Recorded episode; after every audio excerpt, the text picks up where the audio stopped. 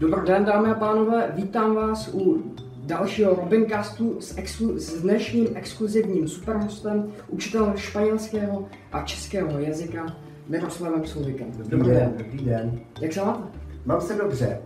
Eh, končí eh, červen, začíná léto, tak si myslím, že eh, když se takovou otázku zeptáš učitelů v této době, takže ti snad každý odpoví, že se má dobře. Jak jste se vedl v, této koronavirové krizi? No, v této koronavirové krizi uh, jsem si vedl, myslím si, že uh, úspěšně, protože jsem se dokázal vypořádat uh, s tím, co by tedy mohl jako nabídnout učitel, který je doma svým žákům. Tak jsem začal kreslit kurzy české gramatiky, kterou jsem potom pověsil na internet a vlastně jsem vytvořil jakousi internetovou učebnici věcí, která uh, může být přístupná každému, kdo má tuhle zajímavou hračku, kterou nosí každý den sebou. Takže uh, jsem se ponořil právě do těchto záležitostí. Bylo to náročné pro mě uh, v tom smyslu, že uh, jsem se naučil pracovat s těmi technologiemi novými. Já pracoval jsem s elektronickou tuškou, já to mám rád, to kreslení, já rád píšu v podstatě a hraju si s plochou papíru převádět to do elektronické podoby a pak to namlouvat, dávat do toho jakoby audiostopu, různě to stříhat, je vlastně záležitost pro mě nová.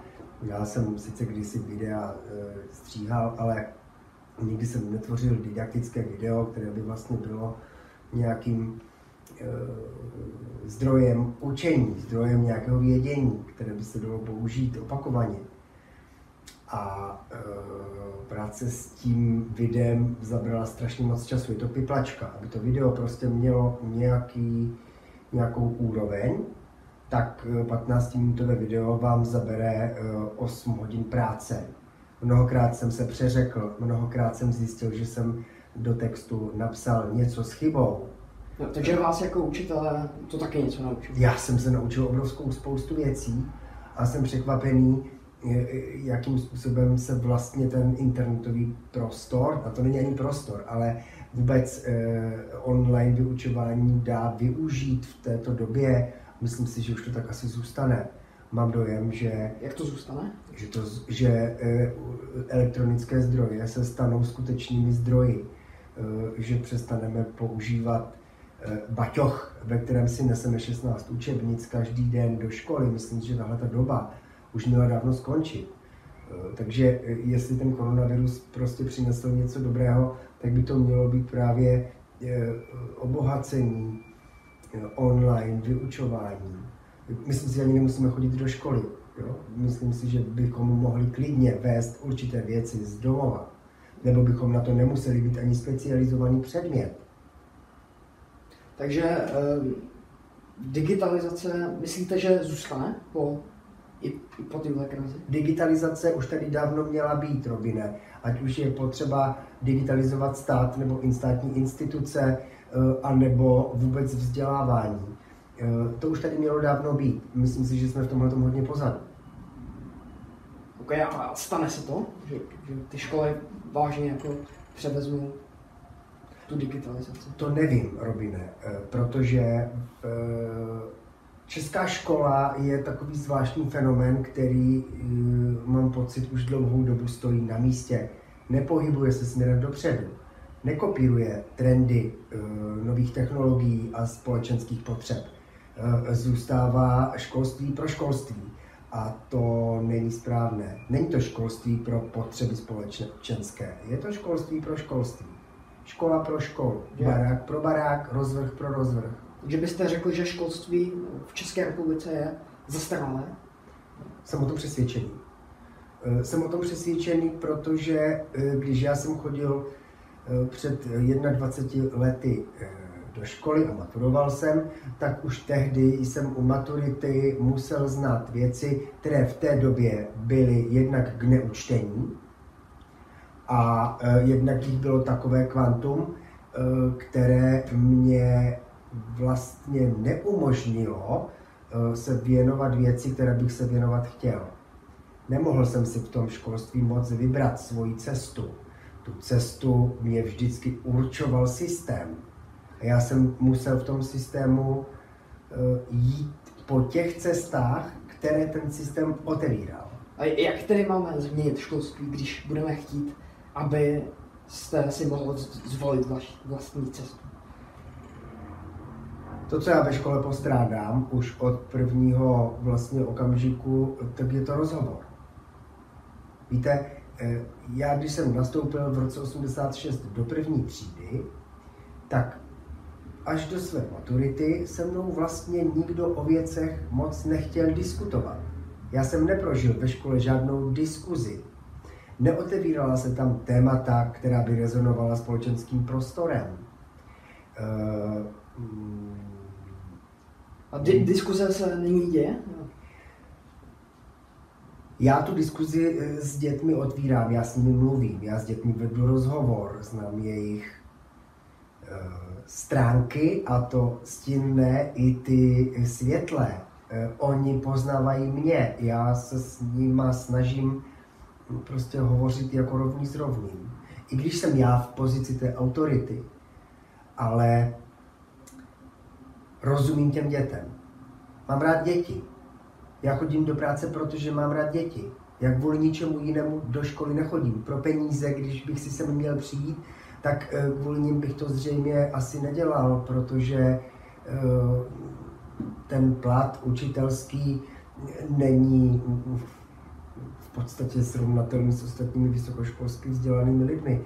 Ale ta, myslím si, že a ještě musím podotknout, že, ne, že, že by to učitelství muselo zrovna jako být vysokoškolská profese. Myslím si, že to je spíš řemeslo. Eh, myslím si, že učitelování eh, je záležitost řemeslná, že se dá naučit, ale na vysoké škole se s tímto řemeslem moc nepotkáš. Tam se potkáš s odborností tvé aprobace, předmětu, který budeš učit a učíš předmět. Učíš předmět. Vysvětluješ, jak vypadají předměty. Když se zamyslíš nad tím slovem, které je e, vyučovací předmět, tak bys možná byl překvapený, že se to vlastně jmenuje tak, jak to mnohdy ve škole vypadá. Neučíme se moc o přírodě, ale učíme se biologii. Biologie je lidský výtvor. Příroda tady byla dřív. Okay. Ve škole se často pracuje s tím, co neumíme, ale vyhodnocujeme to, co ti žáci neumí. Jste řekl českému rozhlasu. S čím tedy máme pracovat? No musíme pracovat s člověkem a ne s jeho chybou. E, to, že člověk dělá chyby, to je přece přirozená záležitost. To, že člověk něco neumí, je přece přirozený stav věcí. Když budu vyhodnocovat neustále to, že někdo něco neví, tak e, budu toho člověka uzavírat e, do určitého vězení, které bude dáno stupněm hodnocení. Jednička, dvojka, trojka, čtyřka nebo pětka. Eh, jestliže někdo od svých šesti let až do svého maturitního věku je neustále vyhodnocován prostřednictvím čísel, tak nevím, jestli se člověk v této věci může cítit dobře. Tak na, na základě čeho máme vyhodnocovat? Eh, já bych vyhodnocoval posun toho člověka. Ale vyhodnocoval bych posun ano, ne ale nevyhodnocoval bych to přece číselnou škálou. Co pak se dá člověk vyhodnotit prostřednictvím pěti čísel v několika předmětech, několik let za sebou, ve dvou pololetích. Takže je to jakýsi matematický model, který jsme zvolili proto, abychom se v tom školství dokázali orientovat.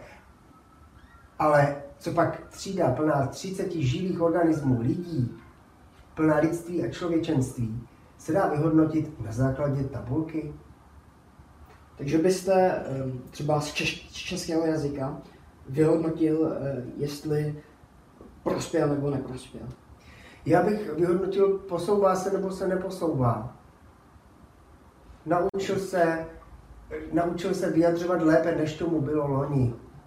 A to je všechno. Nemůže tenhle systém vytvořit, protože demotivaci, když student eh, když, se, když je jedničkář, teďka, ano. tak ten bojuje, aby měl jedničky, že jo? A proč bojuje? S kým bojuje? No, se sebou asi. Dobře, ale jedničkářem, eh, být jedničkář k něčemu je? K čemu je to dobré? Já jsem ještě nikdy, jak si jako se nesetkal s tím, že by mi někdo vysvětlil, proč je dobré být jedničkářem.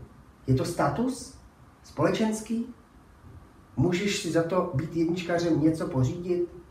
Nebudeš náhodou vyčleněný ze společnosti, když, bude, když někdo o tobě bude tvrdit, že jsi prostě pořád jedničkář? Nebudeš, nebude stoupat tvé superego do závratných výšin? Nebudeš se vyčlenovat od těch dvojkařů? Nevznikne tam jako typ diskriminace, možná i xenofobie, že někdo je prostě neustálý propadlík? Není to vyhodnocování prostřednictvím čísel trochu mimo ten lidský svět? Ale to, to by bylo stejné, kdybyste dali ano, ne. Pak může vzít diskriminace mezi těmi, co neprospěl. Ale, pro, ale k tomu pořád říkáš neprospěl, ale no. když někdo mu řeknu, že se to ještě nenaučil, jo, to není pro mě eh, to není pro mě ten typ toho ne, který by ti měl eh, jako něco znemožnit. Okay. Že bys kvůli tomu musel třeba zůstat o rok déle ve škole. Jo. Jestli mi rozumíš. Ano, jo. A, a co eh, tenhle rok? Byly nedávno přijímací řízení na střední školy. Ano. Tak tam byste taky změnil tento systém?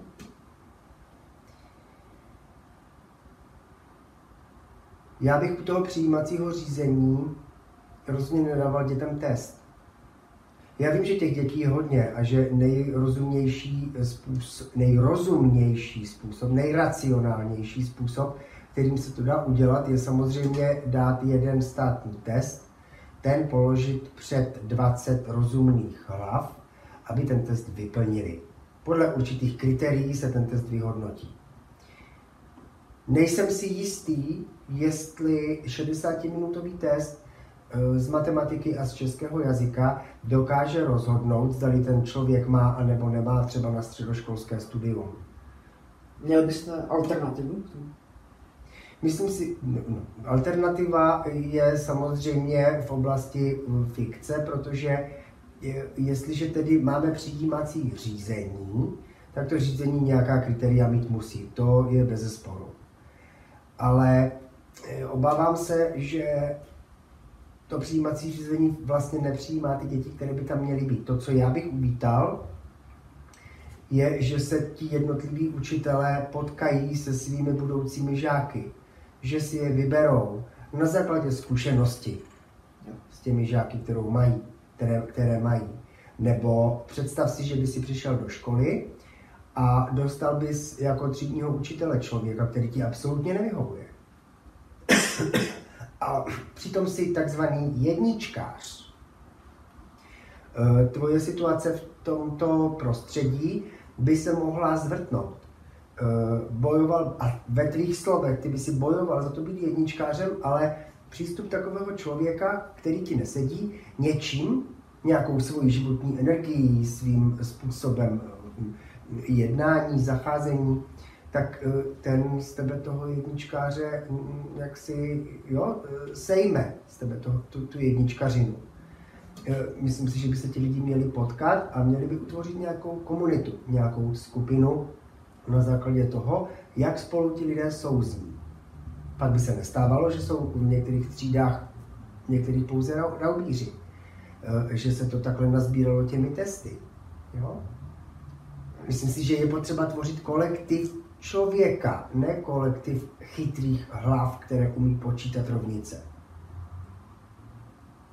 Vy, vy máte zkušenosti ve státních i nestátních školách. Vy jste ano. učili v gymnáziu v Karviné ano. a nyní učíte na privátní škole Edukanet. Ano. Zhodnotili byste ten rozdíl? Já jsem učil na gymnáziu v Karviné před uh, dlouhými lety. Já jsem tam v podstatě začínal bylo mi 20, když jsem nastoupil před studenty. Necítil jsem se pohodlně, musím to přiznat. Protože maturanti, kteří seděli v těch lavicích, byli o jeden a půl roku mladší než já. E, nedokázal jsem ještě spoustu věcí předat, dělal jsem obrovskou spoustu chyb a učil jsem způsobem, který jsem vlastně sám na sobě zakoušel jako student. A tyto věci jsem aplikoval a používal je. Postupně jsem se za 8 let, 8, možná 9 let, co jsem v kabině učil, eh, eh, trošičku posunul. No a pak jsem přijel tady k nám do hlavního města a na různých eh, gymnáziích soukromých jsem už učil jinak. Už jsem nedělal výklad věcí. Už jsem po nich nechtěl poznatky z historie v podobě jakýchsi dat, nebo snad číselných údajů. Eh, vyžadoval jsem vždycky po lidech jako dvě, tři základní dovednosti, aby mě uměli říct to, co říct chtějí. Aby se dokázali vyjádřit tak, aby jim bylo rozumět, aby dokázali s člověkem vést rozhovor a aby dokázali přijmout názor druhého. To je absolutně podstatné pro moderního člověka, protože přijmout dru- názor druhého tak, aby mě to nerozladilo, eh, je někdy hodně těžké. Zvlášť v této společnosti, která je polarizovaná a e, názorově nejednotná, což je vlastně v pořádku, jako názorová rozmanitost, e, e, jedině ta prostě určuje svobodu člověka. A kde, kde jste si cítil, kde jste, kde jste se cítil lépe? Myslíš na eh, státní nebo nestátní škole a lépe? Jo. Kde jste měl větší prostor? Kde jsem měl větší prostor? Já jsem na obou dvou školách měl prostor. Na obou dvou školách jsem se mohl svobodně rozhodnout, co budu dělat.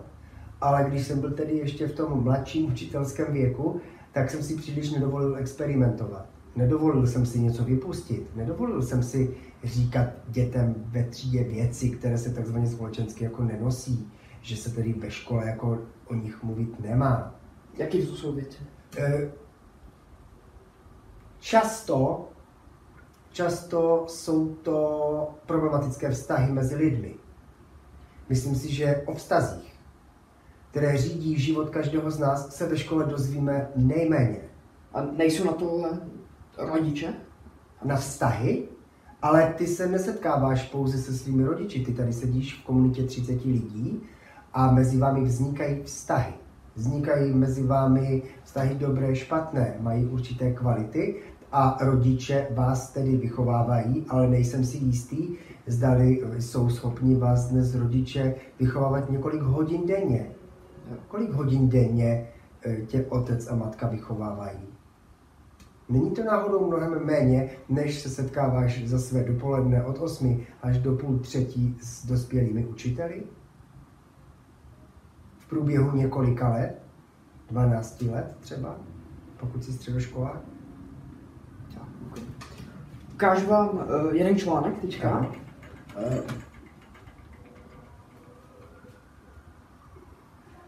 jenom pro posluchače, uh, to přečtu. České školství je místy na úrovni rozvojových zemí. Je na čase změnit systém.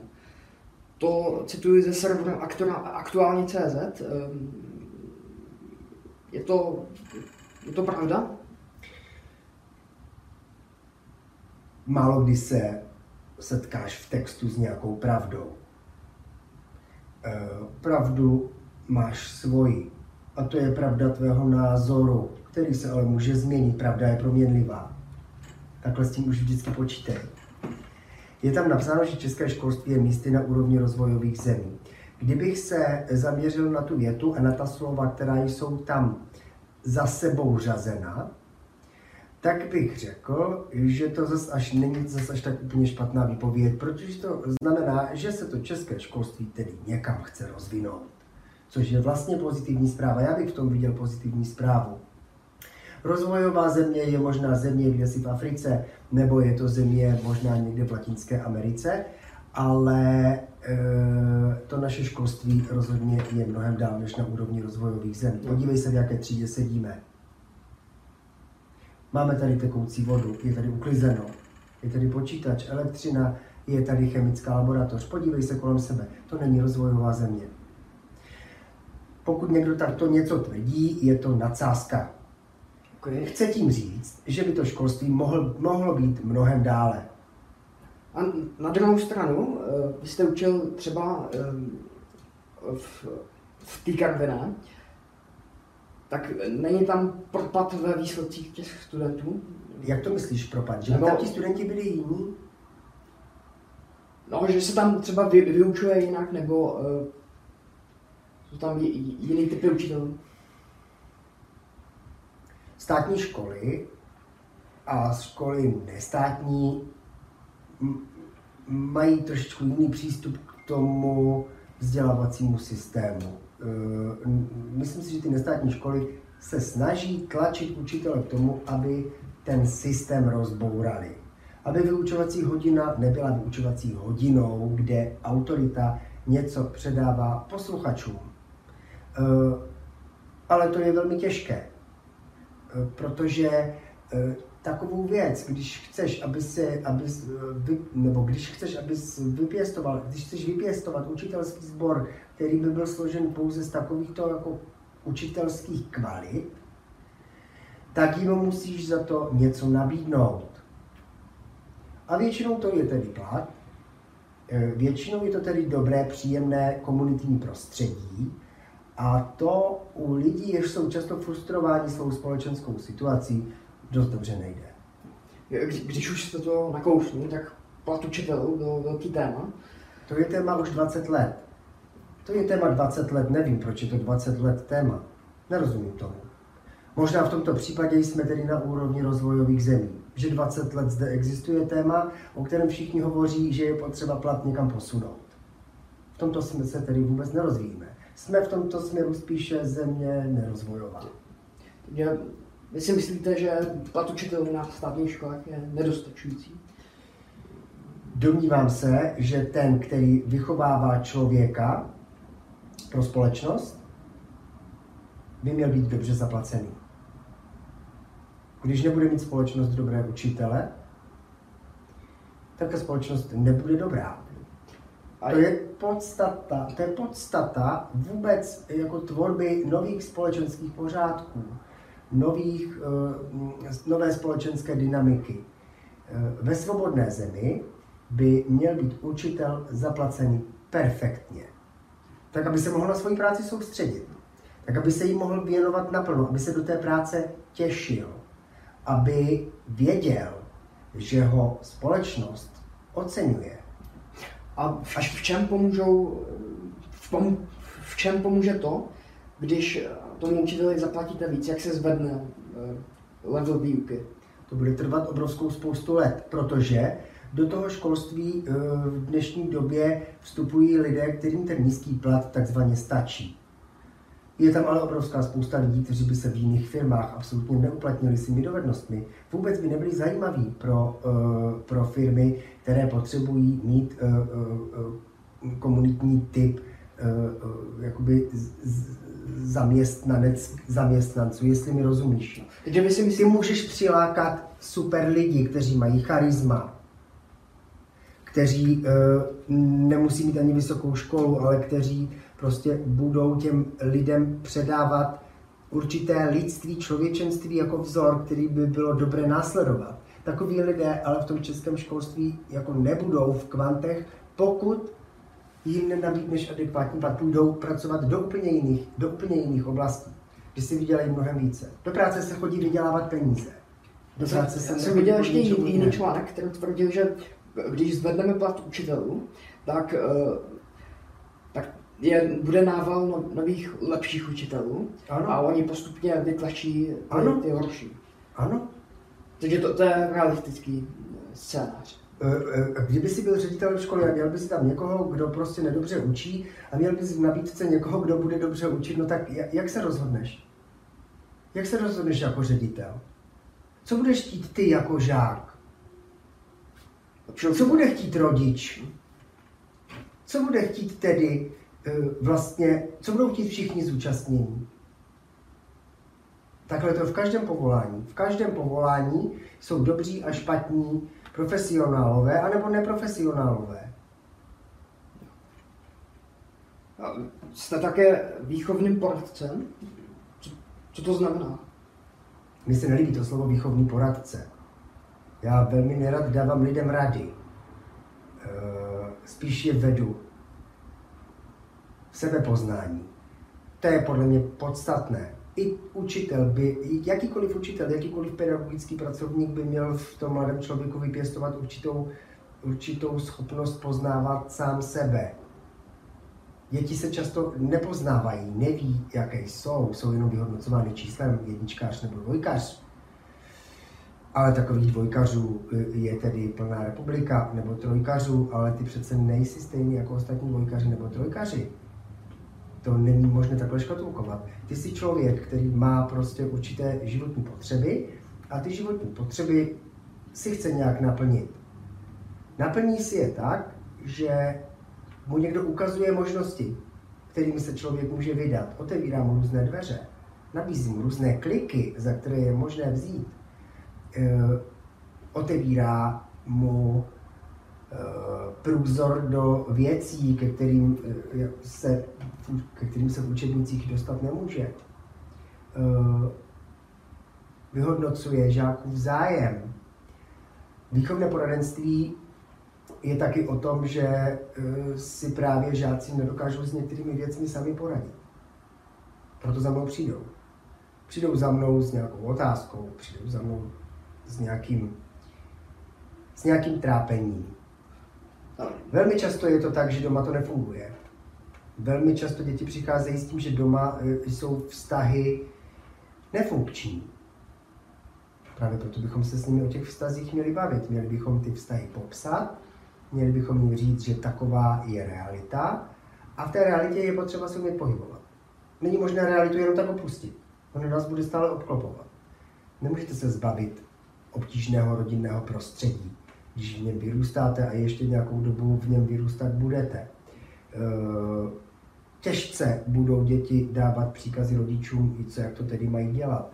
E, pokud mají ve škole někoho, za kým můžou přijít, tak mají obrovskou výhodu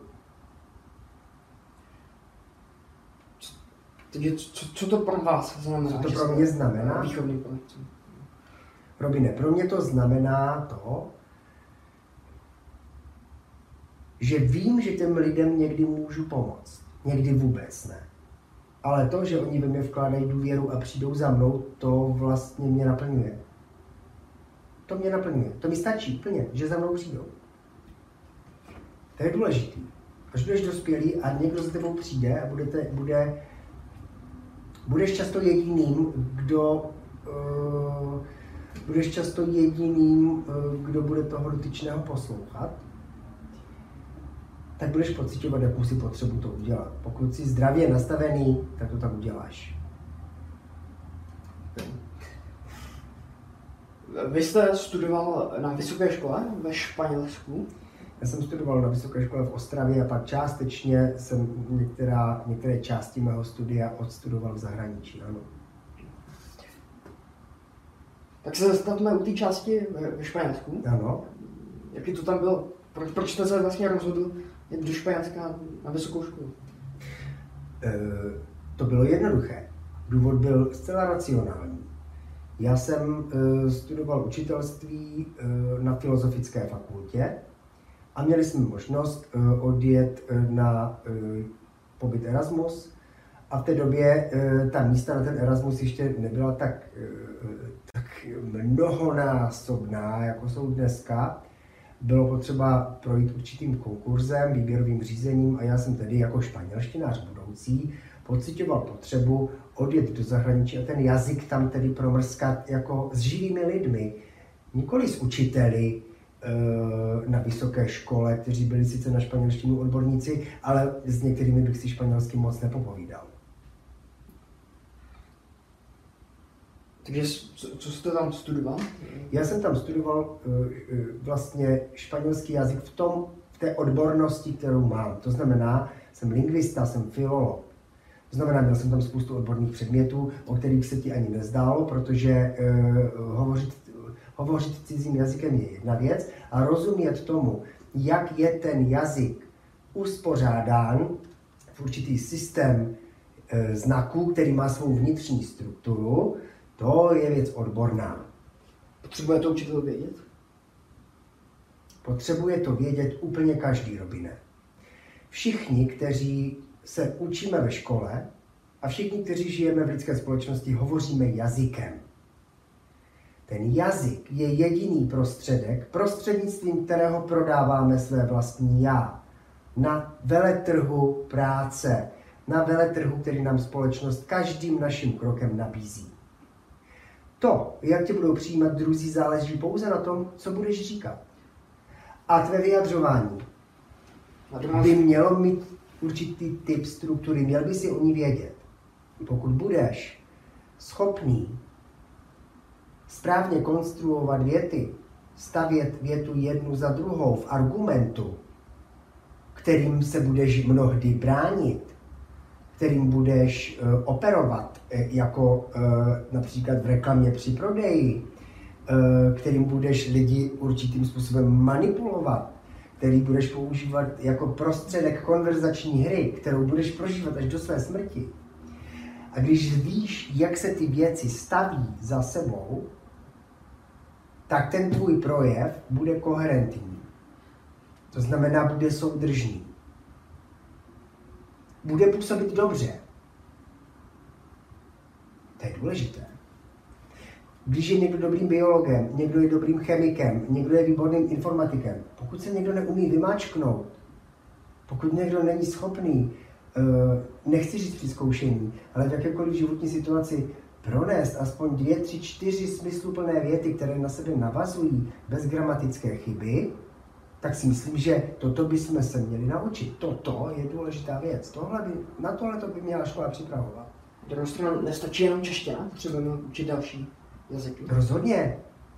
A kdy, když si žák sám zvolí, zda nechci dělat víc jiného předmětu, jo, kdybychom dali volnost, Kdybychom dali volnost, měli bychom tady všude ve škole automaty na cukrovou vatu.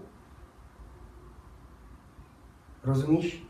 Bylo by dobré e, mít jazykové vzdělání perfektně, by se měli, maturanti, maturanti by se měli umět perfektně vyjadřovat o věcech, které mají nastudovány. A nejde tak o ty znalosti, nejde tak o ta data, která by měli ti lidé sdělovat, ale měli by se umět vyjadřovat solidně, kultivovaně, měli by umět říct svůj na vlastní názor, ten nějakým způsobem opřít argumenty a k tomu, aby ten tvůj názor byl, dejme tomu, e, e, š, asi použiju špatný výraz, nechci říct široký, ale aby, aby měl rozhled do daleka, jo, tak je dobré znát jiné kultury, jak to tam tedy názorově chodí jaká tam jsou společenská pravidla. A tyto druhé kultury můžeš poznat prostřednictvím cizího jazyka, druhého jazyka.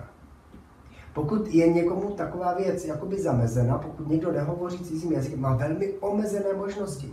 Velice omezené. Dnešní svět je není obrovská země koule. Je to malinká kulička, kterou letadlem proletíš za chviličku a jedním kliknutím eh, si můžeš přiblížit druhou stranu světa a můžeš vědět, jestli tam teď zrovna prší, anebo tam jako teď zrovna fouká silný vítr. Můžeš se tam podívat. Přes družici si přiblížíš barák, kde někdo se koupil v bazénu. Všechno je možné. Můžeš mít svět na dosah ruky. Potřebuješ znát cizí jazyky, aby si tomu světu porozuměl. Potřebuješ to. Kolik jazyků potřebuji vědět, abych porozuměl? Stačí ti jeden cizí, aby se ti ten názor obrovský, jako, aby se ti ten názor obrovsky jakoby rozšířil. Jo? Názor není jenom to, co víš. Názor je od slova někam zírat, abys dohlédl dále. To je názor. Stačí tedy angličtina? Ten, kdo, umí, ten, kdo umí anglicky, uh, má rozhodně větší možnosti, než ten, kdo anglicky neumí. A teď nemyslím jenom pracovní možnosti, ale vůbec orientace jako v tomto globalizovaném světě. Na druhou stranu, když má jinou dobrou vlastnost nebo při práci, tak to může být i dokonce lepší, než mě angličtinu, když pracuje v České republice. Nevím, jestli rozumím té otázce. Nebo uh, když pracujete v zaměstnání, ve kterém nepotřebujete mít anglicky, ano. tak uh, je potřeba nutit ty studenty učit se anglicky, když, když budou v zaměstnání, ve kterém nepotřebují ten jazyk znát. Dobře, je jim 18 let a oni teda se chtějí jako stát otroky? Toho jediného možného zaměstnání, kde budou působit dalších 40 let? Když tu angličtinu budou mít, budou mít mnohem větší možnosti zaměstnání změnit, zaměstnání e, nějakým způsobem opustit, najít si jiné, lepší. Všichni se musí celý život dále vzdělávat. Maturitou to rozhodně nekončí, vysokou školou to rozhodně nekončí. Ten, kdo se dále vzdělává a hrabe se v některých časopisech odborných, hrabe se v knížkách, zajímá se nějakou, nějakou záležitostí, tak tomu se otevírají možnosti. Ty možnosti se ti ale otvírají tak, že navazuješ vztahy s dalšími a dalšími lidmi. Jedině prostřednictvím dalších lidí získáváš zaměstnání. Že o tobě někdo něco ví. Že jsi v něčem dobrý. Takže podle vás je stěžení, ty jazyky jsou základ. Ano, protože všechno, co čteme a co se učíme, se učíme prostřednictvím čteného textu z učebnic, aby si porozuměl dobře jaderné, jaderné fyzice, tak eh, jednak potřebuješ eh, mít určité dovednosti a znalosti z té fyziky, z toho, z toho vědního oboru, ale budeš je všechny číst ve tvém rodném anebo v cizím jazyce z nějakého odborného textu. Tedy tak jsou dostačující ty počty hodin, které jsou věnovány jazykům? Myslím si, že ano, ale myslím si, že se tam ten jazyk neprocvičuje. Jako kolikrát si za svůj život musel někde něco nahlas říkat. Před ostatními lidmi. Kdo tě k tomu vede? Jak často uh, jsi donucen vystoupit se svým vlastním názorem a něco někomu předat, vést diskuzi? To se skoro vůbec neděje. Většina, většina toho, jak tě učitelé vyhodnocují, se děje prostřednictvím tušky na papíru. A to ani e, v mnoha případech už není tak, že by si něco ve skutečnosti psal. Jsou to křížky, nebo snad možná kolečka, ale život nejsou pišporky. To fakt nejsou pišporky. Pokud srazíme jako hodnotu člověka tak, že vyhodnocujeme, kam dal křížek kam dal kolečko, tak jsme ztracení. Okay. Tak já ukážu vám ještě jeden článek, a to je, uh, zase to přečtu, Čeština pro 21. století, aby jsme ji zachránili, musí se zjednodušit. Zase aktuálně CZ. Vážně se musí zjednodušit? Tady jsou dvě věci, které se velmi často zapletají. Čeština je živý jazyk, kterým hovoří 10 milionů obyvatel e, středoevropského prostoru, obehnaného horami a my jsme, et, já nemám rád to slovo, ale e, jsme národ, který tím jazykem e, vládne jako jediný. To je náš jazyk. Angličtina e, není už dneska jazykem pouze angličanů. Už dávno není pravda. Těch angličtin je obrovská škála a jedna od druhé se tak trošičku liší, proto se angličtina mohla stát světovým jazykem, protože eh, když mluvíš slyšet, když eh, posloucháš Inda, jak mluví anglicky, tak bys jako se zamyslel na chviličku a než si zvykneš na to, že to ve skutečnosti je angličtina, tak to nějakou dobu trvá. Ale je to angličtina. Je to mezinárodní dorozumívací kód. A teď, vraťme se k té češtině. To, co je na češtině těžkého, není přece mluvení, ale psaní. Ve škole se přece píšou diktáty, pravopisná cvičení. Eh, my umíme říct větu perfektně, ale neumíme ji napsat. Co to, vypr- co to o nás tedy vypráví, co, co se tedy děje? Uh, hodiny českého jazyka jsou na základní škole prostě přetíženy pravopisem. Já tomu rozumím, proč tomu tak je. Protože se ten pravopis vyžaduje jako dovednost uh, při výstupu Eh, ze základní školy na střední školu a i u maturity se s tím pravopisem do určité míry pracuje. Proto jsou ty, pardon, proto jsou ty hodiny takhle zatíženy. Pokud máme tedy tak těžký pravopis, tak bychom mohli pravopisná pravidla zjednodušit. Ale naráží to na jednu obrovskou bariéru a to je tradice, protože si nikdo netroufne tyto věci změnit.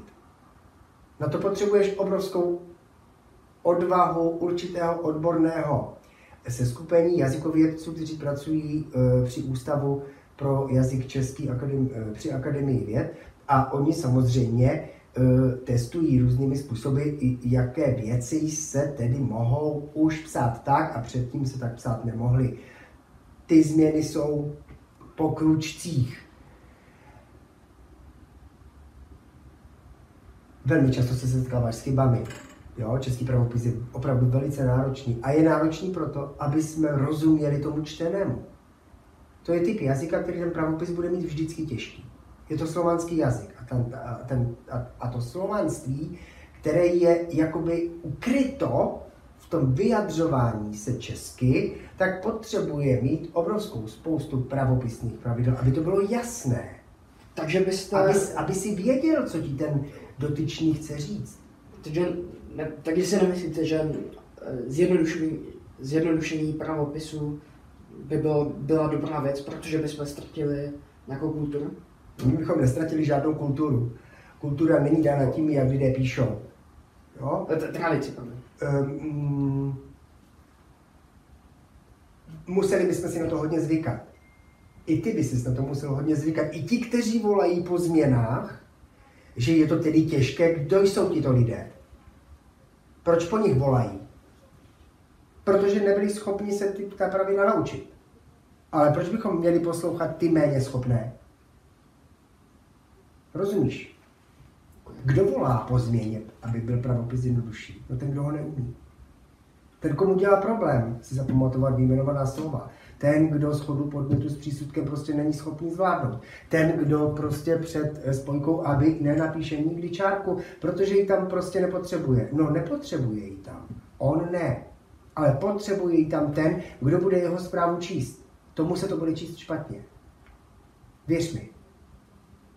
Zkus si někdy e, zrušit z textu ve Wordu a dej zrušit všechny čárky, které tam jsou. Nevyznáš se v tom textu, budeš úplně ztracený jako čtenář. A texty píšeme proto, aby byly přístupné čtenáři v co nejsrozumitelnější podobě. To je věc, proč se učíme pravopis. Na druhou stranu jsou věci, které nejsou potřeba. A Například? Třeba u a u ne? Souhlasím. Souhlasím. To souhlasím. U s čárkou a u s kroužkem to je záležitost, která vychází z určité historie, protože jedno U vzniklo z jedné hlásky a druhé U kroužkované vzniklo z dvojhlásky. Je tam prostě určitá jakoby, tradice. Ono to není vlastně kroužek, to je O. To je O, které vystoupilo na to U. Ono tam kdysi bylo. Uh, mohli bychom tam klidně psát čárku, ale takové tendence zrušit tyto věci už tady kdysi byly, uh, ale lidi to nechtěli. Lidi to nepřijali. Jsou zvyklí na náš český kroužek, jsme na něho hrdí. Teď by si to nechal také, jak to? Podívej se, já nevolám po změně pravopisu v tom smyslu, protože já jsem se ten pravopis byl schopný naučit. Uměl jsem ho prostě u maturity. Prostě u maturity jsem uměl napsat text tak, aby byl bez chyby. Neměl jsem, myslím si, že není důvod, proč by to lidé neměli vědět. E, představ si, ale e, často se operuje s tím, že náš pravopis je těžký. No jo, ale zeptej se dětí, které chodí do, e, v anglicky mluvících zemích do školy. Každé slovo se oni musí naučit, jak se píše. Každé. Proto tam jsou ty, proto Lisa Simpsonová tak ráda soutěží ve spellingu.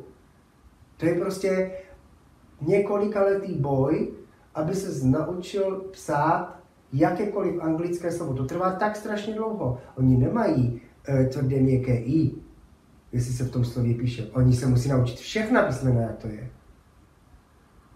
Všechna se učí z paměti. A čím víc budou číst, tím víc je budou fixovat do svých očí a do svých mozků. A budou si je tam ukládat. Když lidé nečtou, budou mít s pravopisem problémy. Okay. Vy jste byl nedávno v Českém rozhlase? Ano. Jaké to tam bylo? V rozhlase? No, v, eh, no plusu, ne? Ano. Hovor. A ano, byl to velice příjemný rozhovor s moderátorem pořadu. Jste tam, vy jste se tam tak, také bavili o řečové zdvořilosti. Ano. Co, co to je? Zdvořilost je způsob zacházení s člověkem, se kterým hovoříš, kterého potkáváš. A to je příklad? Eh, když tě potkám na chodníku a nepozdravím tě, eh, přitom se známe, tak co si o mě budeš myslet? Když ti řeknu čau, co si o mě budeš myslet? Když ti řeknu dobrý den, něco jiného si pomyslíš. Když se zastavím, uh, usměju se na tebe ze širok a řeknu, ahoj Robin, jak se máš, dlouho jsem tě neviděl, jak, jak se ti daří, co škola? Budu s tebou navazovat úplně jiné typy kontaktů, budu k tobě uh, vysílat úplně jinou energii, úplně jinou emoci, ze mě budeš cítit, budeš mít pocit, že tě třeba zajímám, nebo že jsem na tebe nezapomněl, až se potkáme po 20 letech a já už budu starý pán a ty budeš uh, třicátník, čtyřicátník a budeš prostě vzpomínat na to, jak jsem tě učil. To je zdvořilost. Ale nejsou to jenom formy, jako když chceš něco požádat, že neřekneš, dej mi to, které se nahrazují často. Mohl bys mi prosím tě pomoci, mohl bys mi to prosím tě podat. Zdvořilost je vlastně způsob, kterým přijímáš druhého do svého osobního prostoru. Vlastně to typ pozvání, že ti nebude ublíženo, Jo. Ale, jak jste... Ale je to složitá filozofická otázka. To by vydalo na úplně samostatný pořad.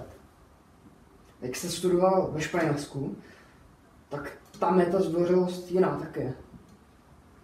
No, protože je to jiná kultura. Jinak tam funguje ceremonie toho potkávání. Každé potkání s člověkem je typ ceremoniál. To je vlastně záležitost velmi e, stará, a prosíme Agi do ředitelny. Agi mají do ředitelny. Eh, eh, je to záležitost velmi stará, kdy se potkávání nějakým způsobem eh, muselo ritualizovat. Když se ritualizuje, tak je vlastně neměrné. A ty se v něm můžeš cítit bezpečně, protože to, co má člověk rád, je že se věci neustále opakují a tím opakováním on ví, jak budou probíhat. Nemusí se jich obávat. Je to určitý typ práce se stresem. Je to zatlačení stresu někam do pozadí. Je to, eh, je to vlastně nabídka druhého, že se s ním budeš schopný dohovořit na tom, co budeš potřebovat. Zdvořilost je také zisková. Zdvořilost může být použita jako manipulační strategie a velmi často se tomu tak e, stává, kdy někam přijdu, něco chci, ale abych e, to dostal od toho druhého nebo od příslušné instituce, musím žádně požádat. Musím poprosit. Musím někdy schrbit svá záda, někdy musím i kleknout na kolena. Ty to znáš. Někdy je potřeba podat kolkovanou žádost, že tu žádost ještě sám zaplatím, že ji vůbec můžu podat, e, abych něco dostal. Přitom mi to takzvaně náleží, mám na to právo, ale musím koupit kolek za 50 korun a dát ho na žádost. Žádost pronesená lidskými ústy je pro instituce absolutně nezajímavá, neplatná. Byrokratizuje se styk mezi lidmi prostřednictvím papíru a je jich víc než všeho jiného na téhle planetě. Papíry. to je taky typ zdvořilosti. A je to hra, protože e, e, vlastně to manipuluje skutečnost. Stačilo by, kdyby si řekl, e, dejte mi podporu v nezaměstnanosti, jsem nezaměstnaný. Stačilo by to tam takhle přijít. No ale potom by ta instituce byla zavalena jenom takovými řečovými akty a nedokázala by si s tím poradit, nedokázala by je zkontrolovat. Instituce jsou tady na to, aby tedy poskytovaly služby a aby prováděly kontrolu. Zdali jsou ty služby dány určitým, určité kohortě lidí, která na ně tedy může dosáhnout. No tak když tam napíšeš správnou žádost, se kterou ti tedy někdo pomůže, protože napsat žádost to není vůbec žádná legrace, když tam budeš mít ten kolek a bude ti tam chybět důležitý termín, to znamená nějaké slovo, které tam být musí, tak ti dají prd. A ještě tě sprdnou, že to neumíš. Hm, což se děje docela často. U nás ano. Okay. Ještě poslední dvě témata. Vy jste vyrůstal na, na Ostravsku. Ano. v Karve, ne? Jaké to bylo tam vyrůstat? Ty mě teda dáváš, to jsou otázky přímo na tělo. Jaké to tam bylo, jaké to bylo vyrůstat tam? Víš, já nevím, jaké to je vyrůstat jinde. Já to velmi těžce se mi tohle to hodnotí, protože jako e, člověk vyroste většinou, jako většinou se to dětství odehrává na jednom místě, jo, a já jsem se nepřestěhoval v průběhu dospívání, takže já nevím, jaké to je vyrůstat třeba v Praze. Uh, ale bydlel jsem v mladém městě, které bylo postaveno na zelené louce, protože stará Karviná padla, uh, probořila se do země prostě. Uh, byl jsem obklopen z jedné strany hraniční čárou, která se v té době za socialismu nedala tak snáze překročit, z druhé strany tekla řeka a za řekou padala města která tu novou Karvinou obklopovala. Žil jsem v takovém jakoby uzavřeném prostoru a e, lidé tam byli různí. Byli tam lidé z různých částí bývalého Československa, mluvilo se tam různými jazyky, byly tam různé názory na svět, e, bylo tam hodně dětí, hodně dětí, strašně moc dětí. Hráli jsme si na jedné takové parcele, Eh, pod věžovými domy, bylo jich tam pět těch věžáků, mezi nimi jsme běhali. Eh, prožíval jsem tam super možnosti, eh, ale taky trápení. To, že dneska někdo na někoho zautočí, já jsem asi ne, úplně nemohl přijít domů s tím, že někdo šikanuje. Musel jsem si to tam vyřídit sám, nebo to prostě strpět. Prostě takhle ten život je postavený. Mm, dneska když je dítě jako někým třeba slovně napadeno, nebo mu někdo něco vezme, tak hned brečí a vlastně spolehá se na to, že když řekne, že to je šikana, že už mu to nikdy dělat nebudou. Právě naopak. Akorát všechny ostatní tím naštve. Každý z nás by si měl umět prostě tu věc vyřešit. A když už je to tedy závažné, tak tedy pojďme do toho a vstupme do toho dospělí a vyřešme tu situaci. Ale e, pojmenovávat všechno jakoby šikanou, to nevím, jako uh, vždycky se budeš s někým potýkat. Je nás tady hodně na té planetě. Vždycky bude někdo, kdo jako do tebe strčí loktem. Vždycky bude někdo, komu se nebudeš líbit, je třeba s tím takhle počítat a být vychováván tím způsobem, že se ti teda může něco od druhého přihodit.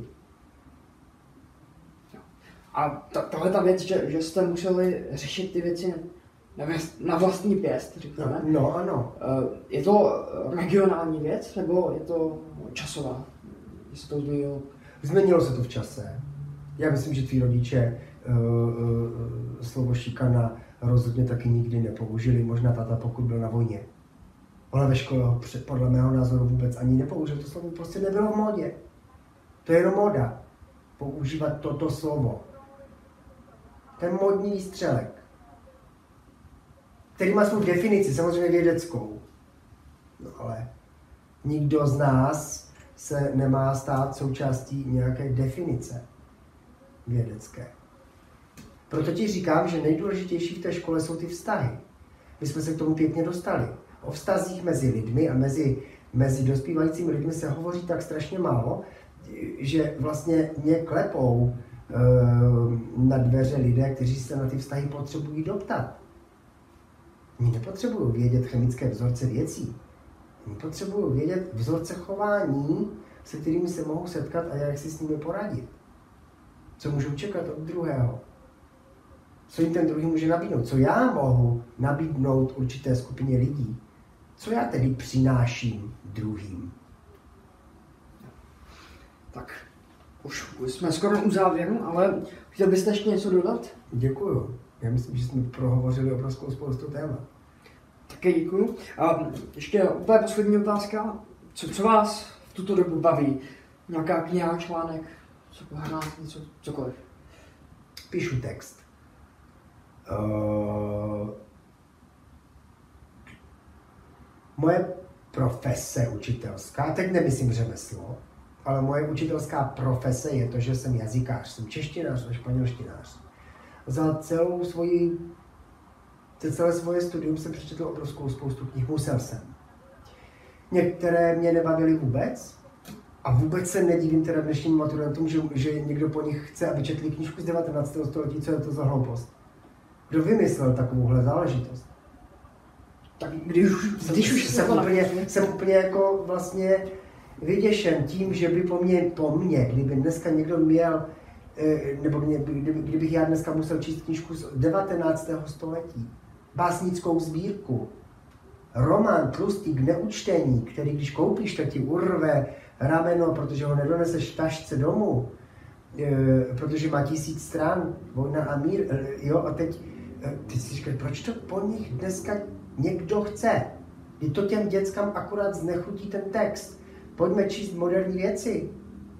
Pojďme číst scénáře seriálu Netflixu. Proč ne? Proč ne? Naučíme se tím číst? No naučíme. Naučíme se tím fixovat věci, jak se píšou? No naučíme. Naučíme si hrát s textem? No naučíme. Ale nemusí to být Tatiana Soněgina. No, no vypni. Pro boha. E, číst třeba Evžena Oněgina je tak strašně náročné, že ani ti nejlepší literární vědci se v něm mnohdy nevyznají. Když se to nedá číst. Takže já se k tomu vrátím. Za celou svoji kariéru jsem přečetl obrovskou spoustu knih, některé na vysoké škole povinně uh, jsem tedy musel přečíst a některé jsem si potom četl sám a chytla mě prostě, chytlo mě to ponořit se vždycky do jiného světa. Každá kniha, když ji otevřeš na první stránce, vstupuješ do světa a prožíváš příběh fiktivních postav, které jsou vtlačeny do textu. A je to super, když se na to můžeš soustředit, když ti někdo dobrou knížku doporučí, eh, když eh, ti někdo vlastně ukáže tím textem, co všechno v životě můžeš prožít, kam se můžeš vydat, jak se můžeš zachovat, co můžeš očekávat od druhého, co se ti může stát, jaká nebezpečí v životě čekají. Eh, a proto už mám strašně moc dlouhou dobu rozepsaný text. Jaký text? Píšu text, text. No píšu text, eh, jestli se mi podaří ten text vydat, budu rád, eh, ale zatím ještě není jako dokončený. Děkuji vám za rozhovor. Já děkuji. Dámy a pánové, naším hostem byl Miroslav Slovik, učitel českého a španělského jazyka. Příští týden bude naším hostem Marcel Hrubý, který bydlí na zámku, je to podnikatel a znal se s Václavem Havlem, takže myslím, že to bude zajímavý a já vám zase děkuji. Děkuji, děkuji.